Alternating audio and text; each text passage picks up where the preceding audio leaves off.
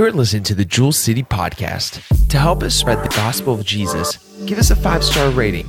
That'll help others find this podcast. In this podcast, we're diving into the Book of Revelations with Lynn Cleland. Good to see everybody out tonight. It's exciting. If you don't have, uh, a couple gentlemen were passing out slides that we'll be going over tonight. If you don't have one, they have extras. Just raise your hand, and they'll kind of look around and see who you are and give. Make sure you have one. The other thing I want to do, we're getting into some uh, little more complicated, if you will, parts of Revelation. Um, So as a result, I'm going to try to give myself as much time as possible. So if you have questions, instead of having questions at the end of my discussion, write them down. First thing next week, that's my plan, I'll answer your questions, if I can, to the best of my ability. So questions, write them down at the end. Uh, you can give them to me after we leave here if you see me, or just wait till next week. Um, then I won't be able to answer them till the following week. So what have we discussed so far? So last week we discussed God's judgment on man, on the unbelievers, both Jews and the Gentiles. And during that judgment period, those judgments will cause men to repent. They'll see the error of their ways because of the judgments that's come upon the earth. So as a result, they'll repent. They'll either by the word, discussing the word, reading the word, they'll repent of their sins, turn in their ways, and turn to God. The other thing that we seen last week was one hundred forty-four thousand. Does everybody remember those? twelve thousand from each twelve tribes of Israel. one hundred forty-four thousand. So God is, in a sense, church, he's throwing the kitchen sink through this tribulation period at man. He's causing judgment to come upon them. As a result, they're turning. Some are still, hey, I don't care. I don't care what I'm seeing. And then he's bringing these witnesses, this one hundred forty-four thousand witnesses, to preach to man upon the earth. Now, tonight we'll get into chapter, beginning with chapter eleven. And two more witnesses are going to come on the scene. And this is the two witnesses that are going to come on the scene tonight is what I call mega witnesses. But before we discuss these two gentlemen, we have a temple to build. So if you would, stand to your feet, and we'll start with our opening scripture from the reading of the Word of God. In church, uh, try to. We're going to go through a lot of different scripture tonight. I'm going to try to show you what is meant by the symbols that we're going to see. And remember our rules in Revelation. When we see symbols, just because they're symbols, it doesn't mean they're not real. Okay? So the first thing we do with a symbol is we try to go somewhere else in the Bible to prove what that means. If we can do that, we're good. If we can't prove what the symbol is, then we have to take it literally, that what John is saying is literally. Remember last week, the demonic beast that we seen coming from the pits of hell? So we have to take, a, if we can't find that anywhere else, anything beyond that is a guess. And I'm not here to guess. I'm not going to guess. I'm going to go by just the Word of God. So tonight we're going to go with Daniel chapter nine, starts with verse twenty-four, and we'll read till the end. To verse twenty-seven. And this is what is known as Daniel's seventy weeks. Seventy weeks are determined upon thy people and upon thy holy city,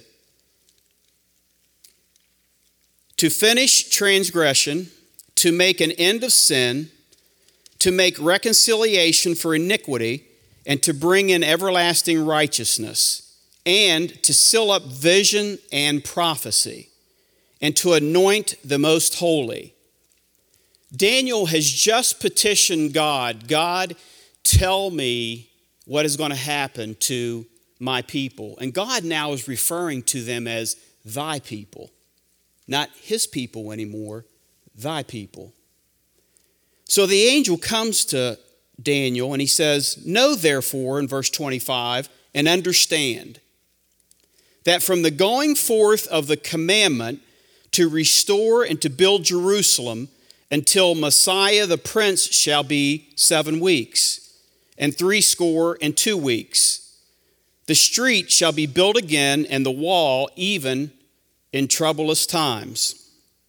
And after the threescore and two weeks shall Messiah be cut off, but not for himself. And the people of the prince that shall come shall destroy the city and the sanctuary, and the end thereof shall be with the flood. And to the end of the war, desolations are determined.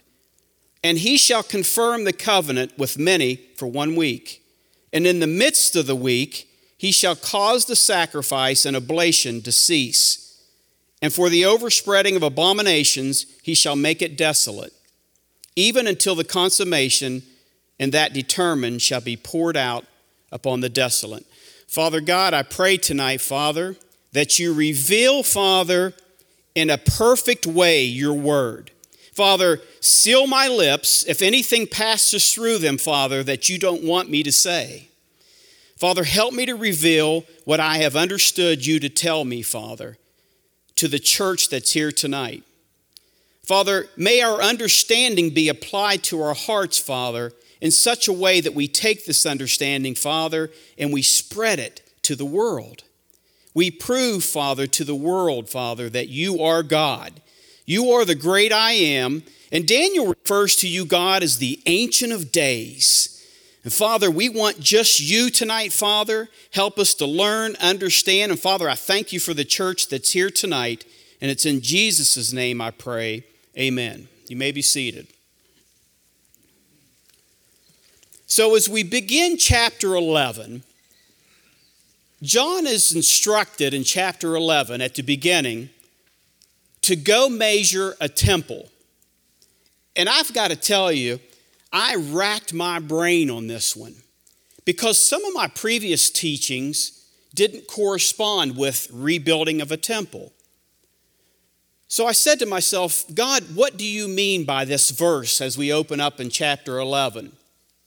So he took me to different parts of Daniel to help me understand what John is instructed to do by measuring of this temple. Will there be another temple, a third temple, rebuilt in Jerusalem?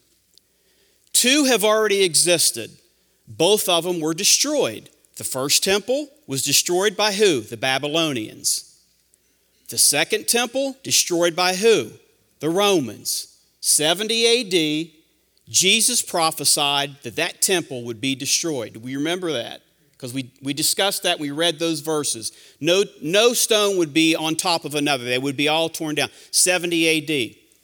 So I said to myself, abomination of desolation, how does that occur, church, if there's no temple? Because the Bible says that it will occur in the holy city, in the holy place. If there's no temple, the abomination can't happen. So I went back to the seventy weeks of Daniel that we just read. So let's go over that and kind of pick this apart a little bit. In verse twenty-five, the angel tells Daniel, know, therefore, and understand. And Jesus uses pretty much that same language I'll show you here in chapter twenty-four of Matthew, that from the going forth of the commandment to restore and to build Jerusalem. Where's that at? Let's find it. Let's go to Nehemiah, the second chapter.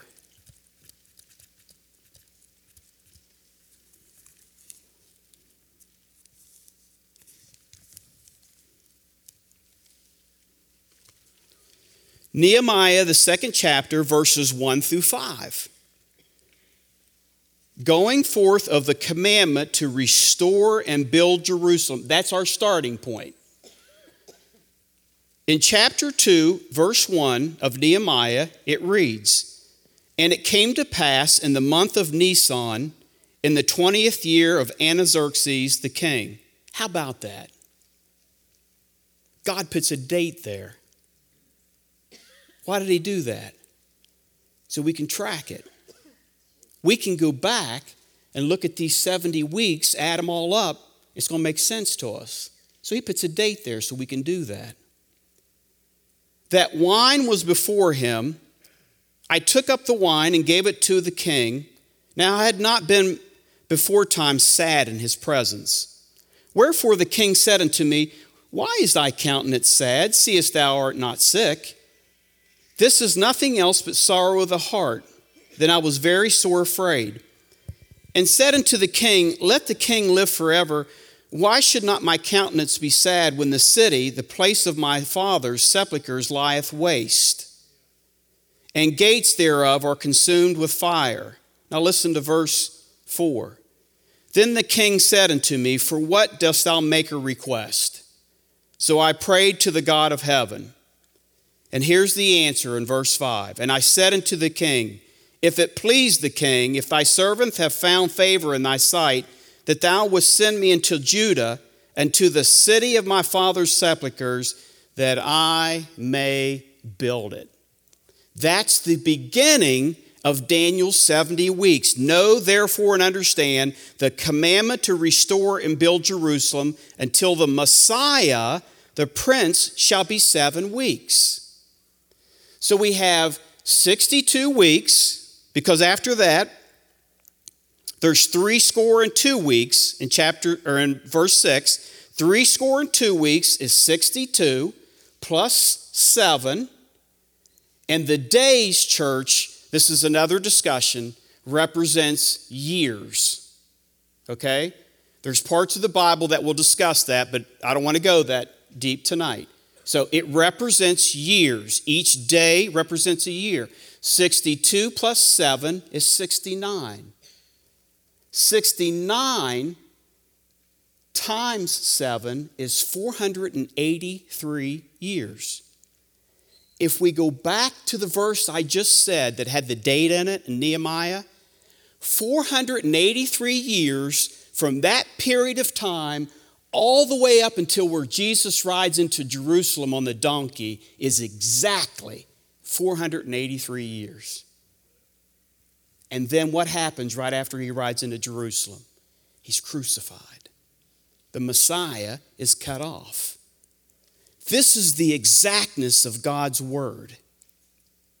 The exactness of God's word. Now there's sixty-nine weeks that I've discussed. There's one left. Seven years. Where's that at? This is called a prophetic gap in prophecy, where God will discuss a period of time, and then a period of time will pass, and then it will be discussed again. So it's called a prophetic gap. Now let's look at what happens at the end of those verses that we just read. Verse twenty-six, after the three score and two weeks, the Messiah is cut off, but not for himself.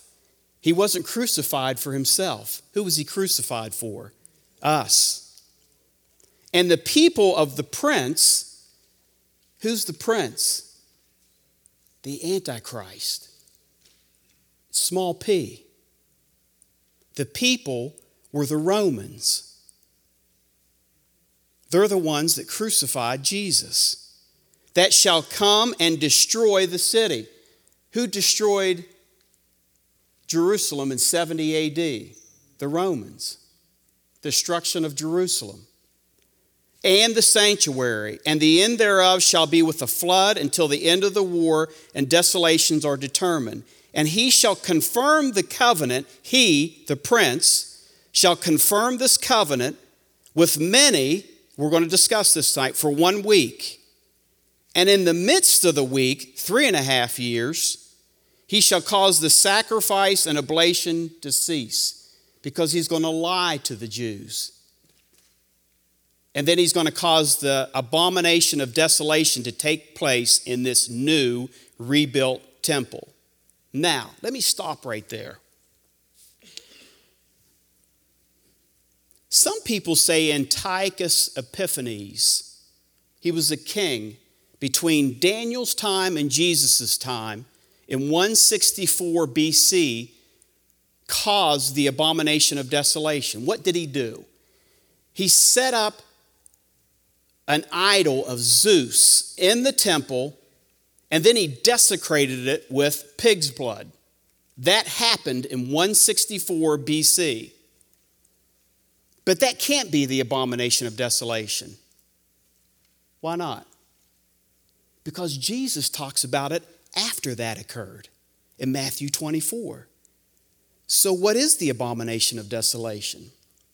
Well, when we turn to Matthew twenty-four, I'm, I'm setting up a stage here, church, for us to understand everything. So bear with me. When we turn to Matthew twenty-four and verse fifteen, Jesus says the same thing that Daniel says. He says, "When ye therefore shall see the abomination of desolation spoken of by the prophet Daniel the prophet, stand in the holy place." And then he says something real important right here. "Whosoever readeth, let him understand." He wants you to understand this. Why? Because he's telling us later that when this happens, flee to the mountains. Get out of Dodge. The worst thing that's ever going to happen in history is about to happen. Remember when he says that this event, when it takes place, "For then shall be great tribulation, such as not since the beginning of the world to this time, no, ever shall be." The abomination of desolation has not occurred, because if it has, the worst event in history hasn't occurred. So these things are not following. And in seventy A D, when the destruction of the Jerusalem took place, as we're going to read tonight, there was no idol set up in the, in the temple. There was no idol made to speak, as the Antichrist will make this idol speak. And three and a half years didn't pass, and then the return of Christ takes place in the second advent. So we know now that the abomination of desolation spoken of Daniel is the same one spoken by Jesus in twenty-four fifteen. It was not Antiochus Epiphanes. Do not let anybody tell you that, because that then disproves the tribulation seven years. So we have seven years left of Daniel's seventy weeks. When does that occur? In Revelation. So now let's start with Revelation chapter eleven.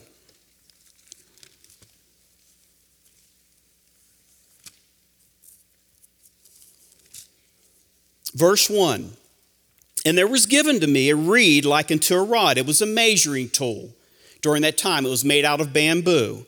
"And the angel stood, saying, Rise and measure the temple of God and the altar, and them that worship therein. But the court which is without the temple, leave it out, and measure it not, for it is given unto the Gentiles. And the holy city shall tread under foot forty and two months, three and a half years. twelve ninety days. Verse three, "And I will give power unto my two witnesses, and they shall prophesy a thousand two hundred and threescore days, clothed in sackcloth." How long is that? I just said it. Three and a half years. We're just going to keep hearing this. "These are the two olive trees and the two candlesticks before the God of the earth. And if any man will hurt them, fire proceedeth out of their mouth, and devoureth their enemies. And if any man will hurt them, he must in this manner be killed. These have power to shut heaven, that it rain not in the days of their prophecy, and have power over waters to turn them to blood, and to smite the earth with all plagues as often as they will. And when they have finished," remember that, God always allows his plan to be finished. And he says right here, when these two men are finished, when I'm done with these two men prophesying, "The beast that ascendeth out of the bottomless pit shall make war against them, and shall overcome them, and kill them. And their dead bodies shall lie in the street of the great city, which is spiritually called Sodom and Egypt. And also our Lord was crucified." When I started studying this eight years ago, I listened to others that had studied this, and they read this scripture, and they said to themselves, how in the world will everybody in the world know when these two men are killed lying in the street? Now we know. Technology. We can see things happen immediately as they happen anywhere in the world. You flick on the news, and it'll be right there on the news. So we know now this has come to, you see how Revelation reveals itself over a period of time? I may not have all the answers now, but God will give us the answers. If you're hungry for the answers, God will give you the answers. He'll allow you to see what you studied. Awesome, awesome. And they of the people and kindreds, verse nine, and tongues and nations shall see their dead bodies three days and a half, and shall not suffer their dead bodies to be put in graves. And they that dwell upon the earth shall rejoice over them and make merry, and shall send gifts to one another, because these two prophets tormented them and dwelt on the earth, that dwelt on the earth. And after the three days and a half, the Spirit of life from God entered into them. Hallelujah. And they stood upon their feet, and great fear fell upon them which saw them. And they heard a voice from heaven saying unto them, Come up hither. And they ascended up to heaven in a cloud, and their enemies beheld them. And the same hour there was a great earthquake, and a tenth part of the city fell, and in the earthquake were slain men seven thousand, and the remnant were affrighted. And they gave glory to the God of heaven. The second woe is past, and behold, the third woe cometh quickly. Verse fifteen, the seventh trumpet sounds. Now we're through all the trumpets. We've been through the seals. The last seventh seal opens the first trumpet. The seven trumpets are now sounding. This is the last trumpet. And the seventh angel sounded, and there was great voices in heaven saying, The kingdoms of this world have become the kingdoms of our Lord and of his Christ, and he shall reign forever and ever. And the four and twenty elders which sat before God on their seats, fell upon their faces, and they worshiped God, saying, We give thanks, O Lord God Almighty, which art and wast and art to come, because thou hast taken thee thy great power and hast reigned. And the nations were angry, and they that thy wrath had come, and the time of the dead, that they should be judged, and that thou should give us reward unto the servants and the prophets, and to the saints, and to them that fear thy name, small and great. And they should destroy them which destroy the earth. And the temple of God was opened in heaven, and there were seen in his temple the ark of his testament. And there were lightnings and voices and thunderings and an earthquake and great hail.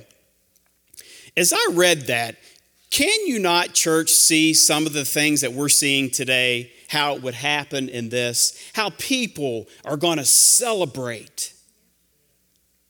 Have we not just seen that recently? How things that are not right happening in the streets, people are celebrating about that. Now, what do you think is going to happen when these two witnesses, men of God, and when it says that they're tormenting men, you know why they're being tormented? They don't want to hear the truth. They're still rebellious. You can imagine what this mob will do to them. We're, we see, we're seeing it now. This is the shadow, church. This is the shadow. These are our signs. That's why it's important to understand this book, because God's given us answers right here. When we see them out there, God gave them to us here. And then we can take this and say, listen, I want to show you this. I don't understand. Why are these people doing this? They're against police. They're killing one another. They're, they're looting and they're rioting. I don't understand. Come here, let me show you this. Look, look, this is what they're going to do to two of God's people. So as we begin chapter eleven, there's a pause be- between the sixth and seventh trumpet. And again, that's that parenthetical chapter. It's a chapter that's kind of dropped down into Revelation, separating the judgments that's taking place here on earth. The, the time of the Gentiles is forty-two months. The time of the Gentile ends, it's mentioned in the Bible, it's forty-two months. And at the beginning of this, when he instructs John to rebuild the temple, he says, measure the inside of the temple courts. What's on the inside of the temple courts? The Holy of Holies. This represents the believers. God says, John, only, meant, only measure that part. That's the only part that I want you to be concerned with right now, is the believer's portion of the temple.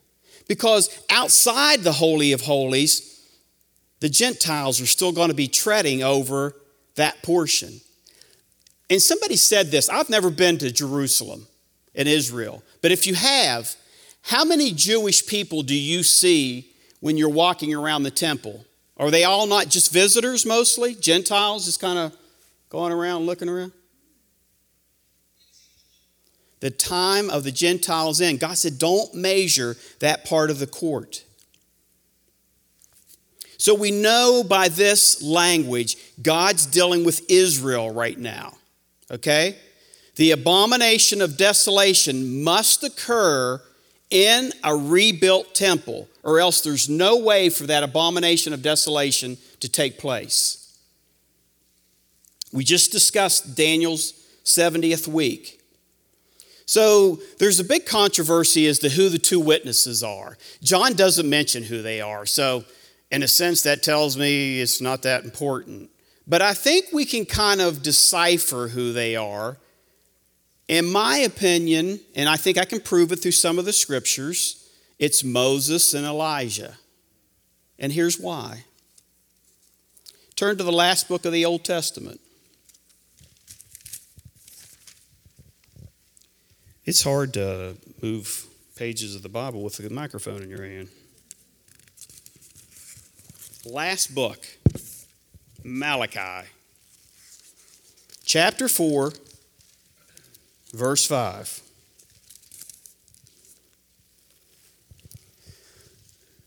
four, verse five, behold, I will send you Elijah the prophet before what, church? The coming of the great and dreadful day of the Lord. What do we say the, the great and dreadful day of the Lord is?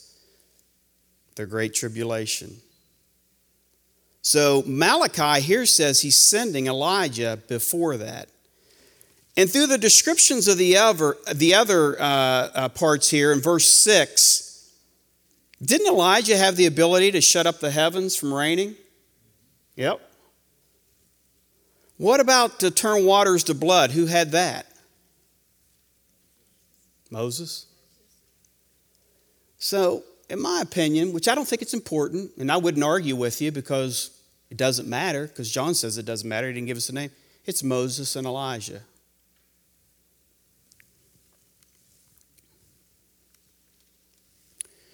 At the beginning here, it talks about, in chapter eleven, two witnesses, and there are two olive trees. In Zechariah chapter four, that same language is used.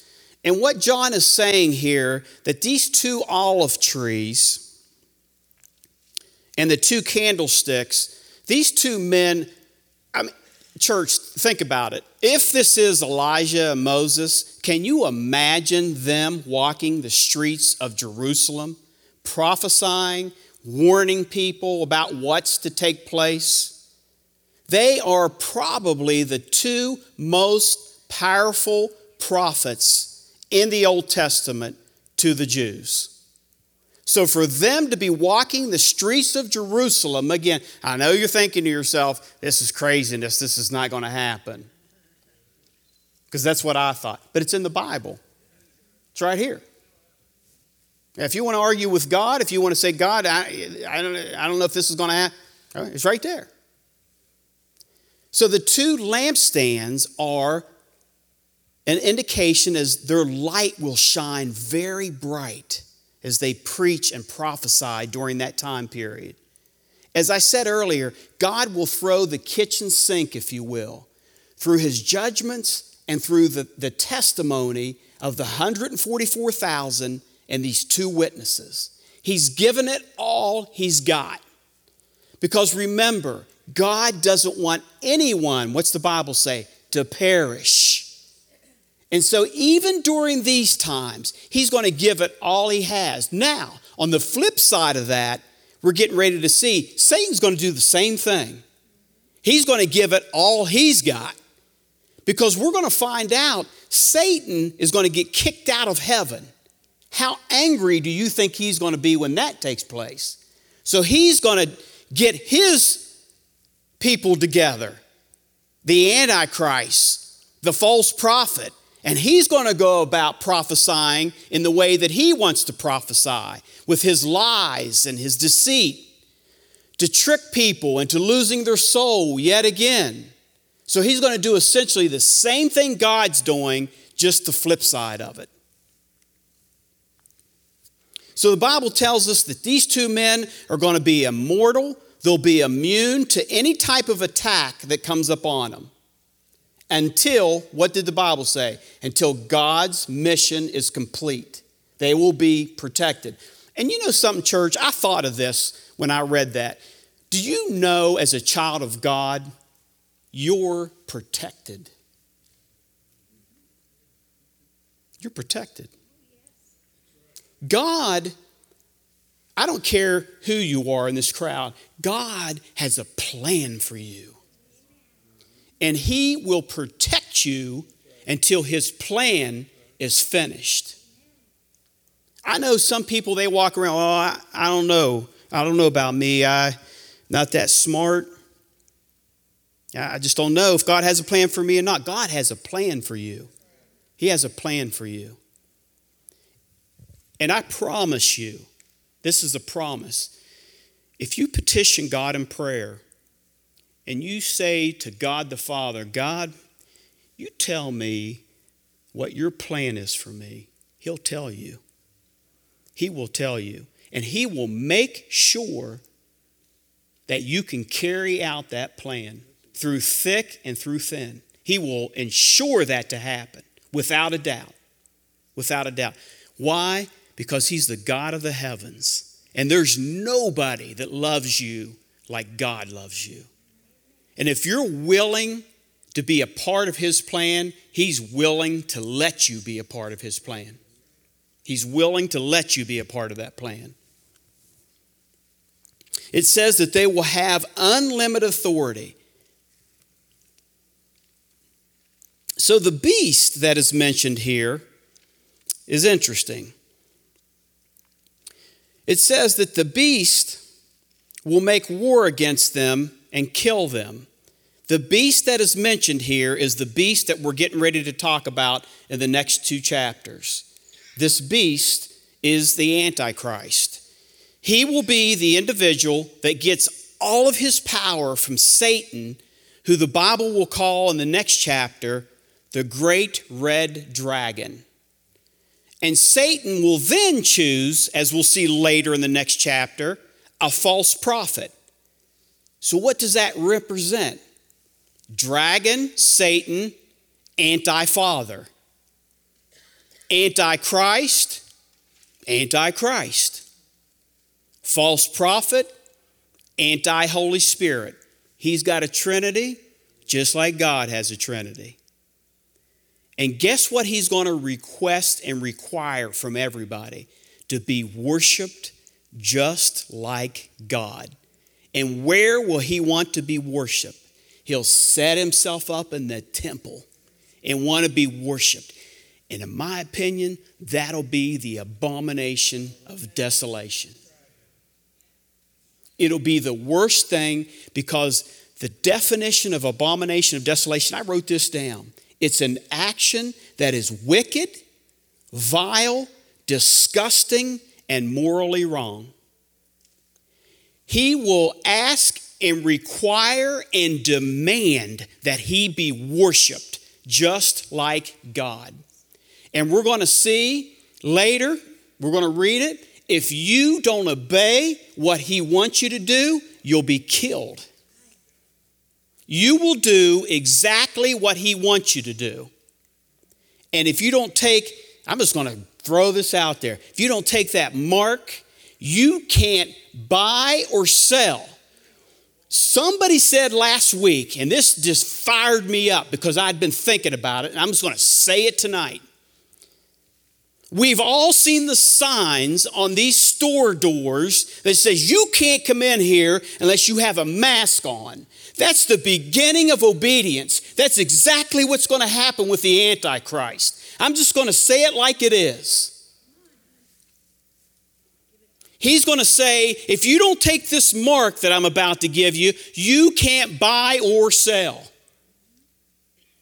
How many people obeyed what they required them to do? It was easy. It was easy. They put a sign up and everybody did exactly what the sign said. If it was that easy for that, it'll be easy for the Antichrist to get you to do what he wants you to do. And as soon as you do it, you've just lost your salvation completely, because the Bible says that's what's going to happen. These, church, are the shadows that Jesus talked about in Matthew twenty-four. They're the birth pains. They start small, and then they start getting worse and worse and worse. God's showing us this stuff, church. So if we know this, we know what's happening there. Makes sense. Hmm. The scripture here in chapter eleven says the world is barbaric, and they'll give the two, the two witnesses an animal's burial in the streets of Jerusalem. They won't even bury him. They'll just leave him lay there. Can we see that happening? Yeah, we can see it happening. We're seeing it now. Yeah. In verse eight, it says that the holy city is referred to as Sodom and Egypt. It's because during this time period, Jerusalem will still be practicing idolatry and sexual immorality, exactly what both these cities were known for. So that's why they're being referred to here as Sodom and Egypt. I alluded to this earlier, but can't you just see when these two men are laying in the street, everybody just out there just whooping it up? The Bible says they're going to be sending gifts to each other. Just woo-hoo-hoo, hey, these two men that's been torturing us, it's been prophesying, telling us about God, pfft, dead. They're dead. We killed them. Right there they are. Cameras are on them, showing them laying right there in the streets. We've got them. Tor- stuff's burning around them, you know. Things are on fire all around them. Camera crews are there. We know which camera crews will be there. We don't have to guess. They'll be filming all this, mocking God in the process. But then the scripture says the Spirit of God brings them to life. And I wrote here, can you see that? I can see some of the networks. We know which ones they are. Take the cameras down as they're resurrected. Can you imagine that? Can you imagine those cameras being focused on those two guys? All of a sudden, God says, come on up here, Moses and Elijah, or the, whoever their names are. I don't, I don't know who they are. Come on up here. It'll be, oh, my goodness. Look at that. Yeah. Turn that off. Let's switch those cameras off. Let's go on to something else. Did you guys hear the score of the football game last night? That's what's going to happen. So we read the second woe trumpet is connected to the sixth trumpet. So two woes have passed. So the earthquake here that's mentioned in the scripture is only limited to Jerusalem. Remember when Christ was crucified, what took place? An earthquake. It says seven thousand men indicates the ones that got in line with the Antichrist and the attempted killing of the two witnesses. I think seven thousand men, because the Bible says seven thousand men, will be killed as a result. And I do believe it will be the individuals, that mob, that riotous group that helped the Antichrist kill those two witnesses, they'll be killed.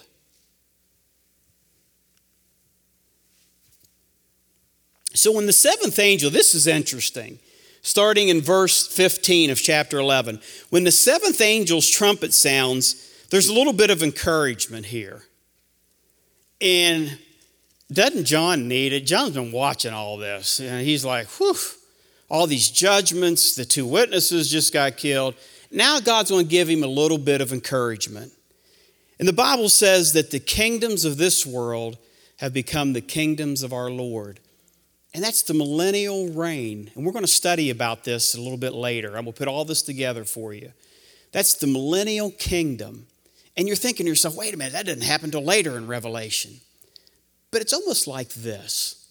I want to compare it to, we're almost up on an election. Even before an election night, the candidate that looks like they're going to win. They're all excited. They haven't been installed yet as the official candidate, but they're all excited because they know they're going to win. That's exactly what's taking place right here. Heaven is excited because they know victory's coming. The kingdom's getting ready to be established. So heaven's celebrating. The four and twenty elders, what do they start doing again? Bowing down. The four beasts, bowing down. Because they know this is getting ready to happen. It's not official yet. The candidate hasn't been sworn in. He's coming. He's coming. Jesus is coming. And, and heaven is celebrating. There was a period of time we talked about last week where there was silence. Not anymore. Here comes that praise back in heaven. And church, I felt this this morning. You know where the, the Bible says, I almost opened up with this. You know when the Bible says, every knee shall bow and every tongue shall confess. I want to do that right now. I don't want to have to wait until God tells me I got to do it. I want to do it right now. My knees want to be well lubricated when it comes time to, to meet with God. I don't want it to be strange. I don't want God to say, Lynn, it's now time for you to take a knee because I told you you had to take a knee and it's time for you to confess. I don't want to, ha- I want to do it before he even tells me. I want to do it right here, right here. When, when, when Kerry and the, and the praise and worship team's up here, I want to be right here. I want to be doing it right here. So when I get before God, I'll say, God, I'm used to this. No problem here. I'm down on my knees. You, you got any crowns you give me? Here, you can have those too. I don't deserve them. You can have them. Praise the Lord. My dad always used to say this. I remembered this. My dad always used to say this before he passed away. He said, son, heaven's not going to change you. Dad, what do you mean by that? He said, just because you walk across that threshold into heaven doesn't make you the person. You got to be the person before you walk in to heaven. It, nothing magical happens, church, when we walk into heaven. You got to be the person before you walk into heaven. So we got to be on with our praise and worship. Scotty, Indy, don't be afraid of praise and worship. No. If it, if it, if it, don't, don't think that it looks a little strange. To say, it don't look strange to God. It doesn't look strange to these twenty-four elders or the four beasts. They don't have a problem with it. They do it all the time. Every time there's a celebration, hey, here we go. We're going to start praising again. That's, that should be us, church. Where are we showing our appreciation? We're showing more appreciation to that new car we're driving out there.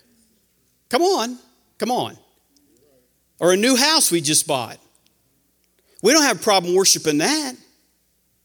Oh, let's clean this up. I like this over here. I like it a certain way like this. We come in here. Oh, good. Thanks, God. Thanks for everything you've done for me. Where's our praise and worship? Be ready. Be ready here. When we get there, we'll be experts. We'll be pros at this. Give it to the Lord. He deserves. Give him a hand clap of praise. Give him a, give him a hand clap of praise. Praise the Lord. Praise the Lord. Praise him. Praise him. Look what he's done for us, church. He died for us. He died for us. Praise God. And then there says, uh, it says in chapter eleven, there was great voices. And as I mentioned earlier, the termination of evil is almost complete. There's a time of joy in heaven.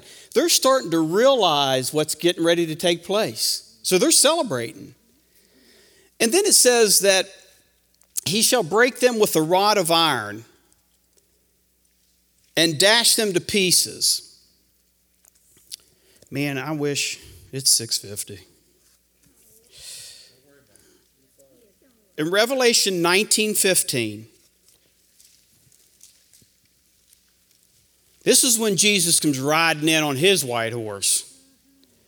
It says, and out of his mouth goeth a sharp sword, that with it he should smite the nations, and shall rule them with what, church? A rod of iron. And he treadeth the winepress of the fierceness, fierceness and wrath of the Almighty God. We're going to take a look into Daniel Daniel's going to show us what Jesus does there. He's going to show us that that rock that's cut out of a mountain that I'm going to talk about is going to smash to pieces all these kingdoms that's ever existed. All this evil, sinful thing that man has ever done. When Jesus Christ's kingdom comes, it's going to smash those kingdoms. And it'll be an eternal kingdom that shall never go away. And it will be ruled by an everlasting, eternal king, a righteous king, a just king, King Jesus. It's not going to be ruled by a Democrat. It's not going to be ruled by a Republican or a president. It'll be King Jesus in charge of this government.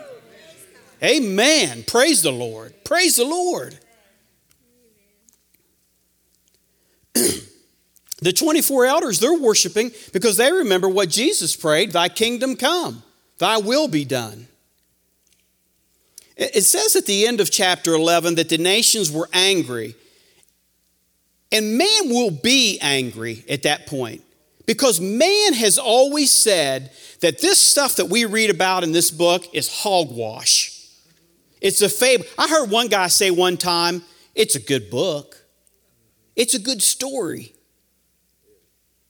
And so when this wrath, when these judgments start happening, man's going to be mad. You know why he's going to be mad? Man hates to be wrong. And when he realizes he's wrong, he'll still rebel. And he still won't believe what's happening. Aren't we seeing that today? No matter what is right, it's wrong to them.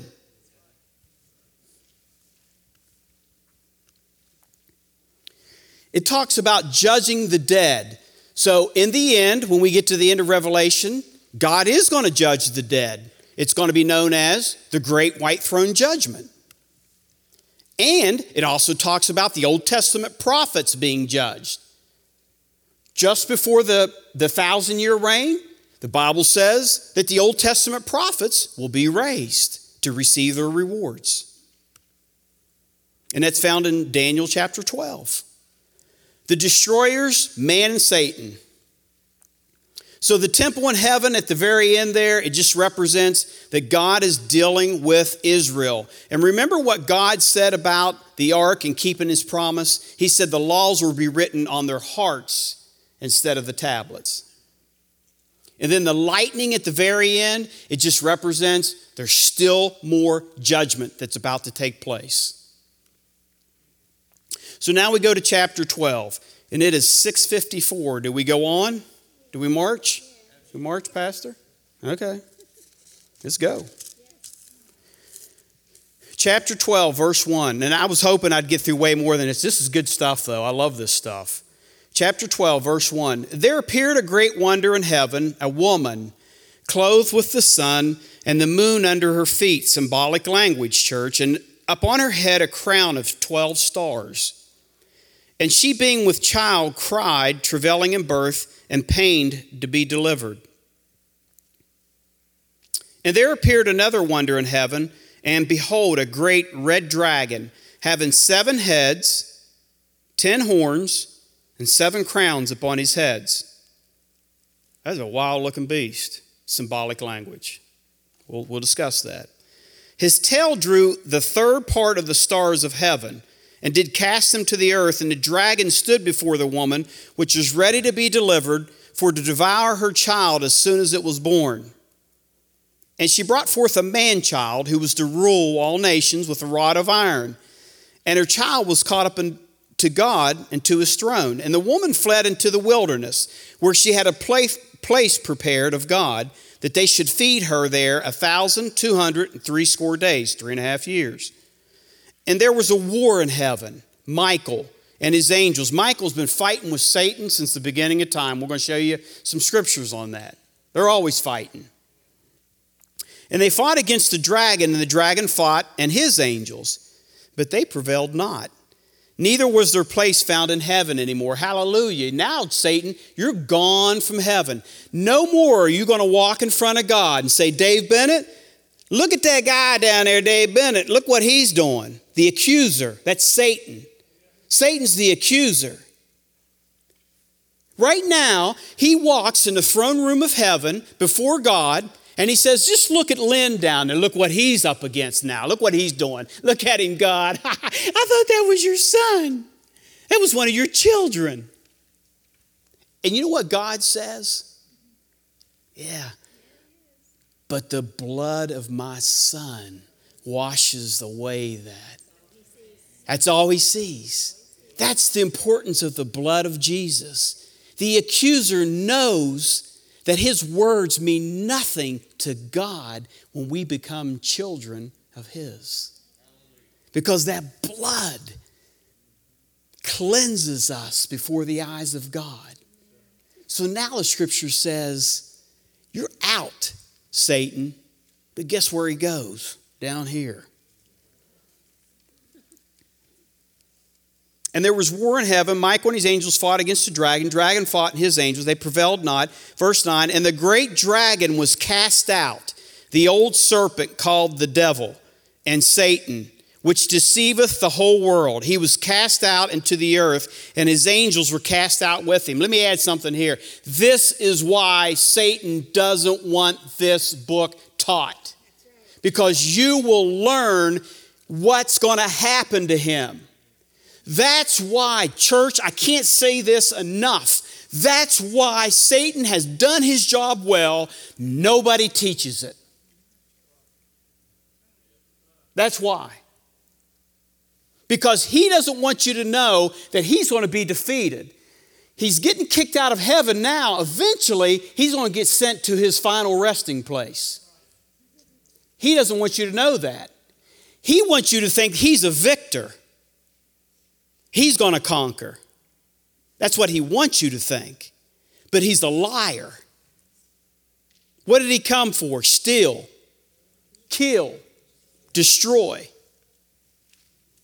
And I heard a loud verse, uh, a loud voice in verse ten saying in heaven, now is come salvation and strength and the kingdom of our God and the power of his Christ. For the accuser, the accuser of our brethren is cast down, which accused them before our God day and night. That's all he does. He never stops. He accuses you day and night of everything he sees you do in front of the Lord of heavens. And they overcame him by the blood of the Lamb I talked about earlier, and by the word of their testimony. They confessed. Don't let anybody ever tell you that when Pastor Robert offers the salvation call, the word of their testimony that they say doesn't count. It says right here it does. By the blood of the Lamb and by the word of their testimony. And they loved not their lives until death. Therefore rejoice, ye heavens, and ye that dwell in them. Woe to the inhabitants of the earth and of the sea, for the devil now is come down to you, having great wrath, because why, church? Because he knows he has but a short time. I get asked this question. I'm going to throw this out there. I believe God just dropped it in my spirit. I always get asked the question, you've heard this question, is the Antichrist alive? Is he here now? You know what my answer is? Yeah. You know why? He's alive in every generation. You know why? Devil's always ready. He doesn't know God's plan. What if God raptures the church before we leave here? Seven years of tribulation starts. You think Satan don't have somebody in mind? Put in charge as the Antichrist? He's alive in every generation. Think about that. He, he's not, he's not going to be in shock. He's not, oh my goodness, the tribulation has started. I got to find an Antichrist. Where, where am I going to? He's got somebody already. You know, some people say Adolf Hitler might have been him. Maybe. Maybe that was somebody on standby. Satan always has somebody on standby, but he can't react until God acts. He reacts to what God does. Everything that God does, as we're reading here in this chapter, he tries to throw a wrench in his game plan since the beginning. God sets Adam and Eve in the garden, gives them a perfect environment. What's Satan do? There's a wrench in the game plan. Comes and tempts Eve. He's done this since the beginning of time. This is what chapter twelve is telling us. Chapter twelve, John is reminding the churches who were the Jews and us, don't forget what Satan's been doing since the beginning of time. This is a reminder chapter. chapter. Remember when Jesus Christ was brought forth as a child? What happened, church? He tried to kill him, remember? Remember Herod sent out a decree to kill all the babies? Because Satan knew he was trying to thwart the plan. He's been doing it since the beginning of time, and he's going to do it in the end times. And when the dragon, verse thirteen, saw that he was cast into the earth, who's he persecute? The woman which brought forth the man-child. And to the woman were given two wings of a great eagle, that she might fly into the wilderness and to her place, where she is nourished for a time, a times, and a half time, from the face of the serpent, three and a half years. And the serpent cast out of his mouth water as a flood after the woman, that he might cause her to be carried away of the flood. And the earth helped the woman, and the earth opened her mouth and swallowed up the flood, which the dragon cast out of his mouth. And the dragon was wroth with the woman, and went to make war with the remnant of her seed, which keepeth the commandments of God, and have the testimony of Jesus Christ. I'm going to stop there. It's seven oh three. I'm going to explain that very quickly next week. And then we're going to get into chapter thirteen, which starts the discussion of the Antichrist. You're definitely want to going to be here for that. It's going to be very, very good. Um, again, Satan's plan is to thwart God's plan. Even in end times, he's going to try to do everything he can, because he knows God is trying to do something good. He will try to do something bad as a result. And he knows his time is short. Okay, that's all I have for tonight. If you have questions, again, just write them down. I'll try to, you can give them to me before I leave. If you think to write them down now, I'll try to answer them next week before I start. If not, I'll collect them and answer them the following week. Uh, I want to give a salvation call. I, I don't know the hearts of everybody here, but if you just bow your head and close your eyes uh, as we uh, ask those who are here tonight, maybe uh, you came tonight and you don't have an extensive knowledge or not much knowledge of God at all. But you know that after what you've heard tonight and what I've I've taught might be some proof that, that God actually exists. And if he does, should I accept his son and be washed with that blood that I talked about? That blood that stands before, between, I should say, you and the Lord. If you're here tonight and you haven't accepted Jesus, if you haven't asked him to come into your life and forgive you of your sins, if you haven't repented of the things that we've done wrong, we've all done things wrong in our life. We all are guilty. We're all guilty. If you'll slip up your hand, I'll pray with you.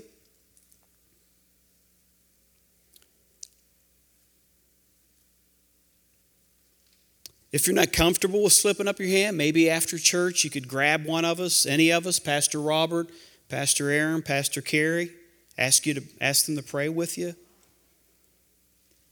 Father God, I thank you for your word tonight. God, I know your word's powerful. I know, Father, what you say is true. I know your, it, what, your, what you say, God, your word is right. And Father, I know that your word convicts us. I know that it helps us to realize when we're right and when we're wrong, Father. And when we're wrong, that we should approach your throne, God, God and, and ask you for your grace and mercy, Father, and ask to be forgiven. Father, I thank you for your son, Jesus. I thank you what he means to us, Father. I thank you for his sacrifice on the cross, God. Father, I ask you to bless this church, Father. I ask you to, to cover the pastor, Father, to guide him, and all of our pastors associated with this church. I thank you for the people that go to this church, Father. Father, we're here to learn. We want to know more. We want your Holy Spirit to dwell within us, Father, and to, to tell us, Father, what you mean by this last book, this last great book of Revelation. Father, I just thank you for who you are. I thank you for your goodness. I thank you for your protection. And Father, I pray that next week when we come back, we'll learn even more, Father. We'll be able to make ourselves better next week than we have through this week that's upcoming, Father, if it be your will. And we pray through your Son, Jesus' precious name. Amen. Thank you for listening to the Jewel City Podcast.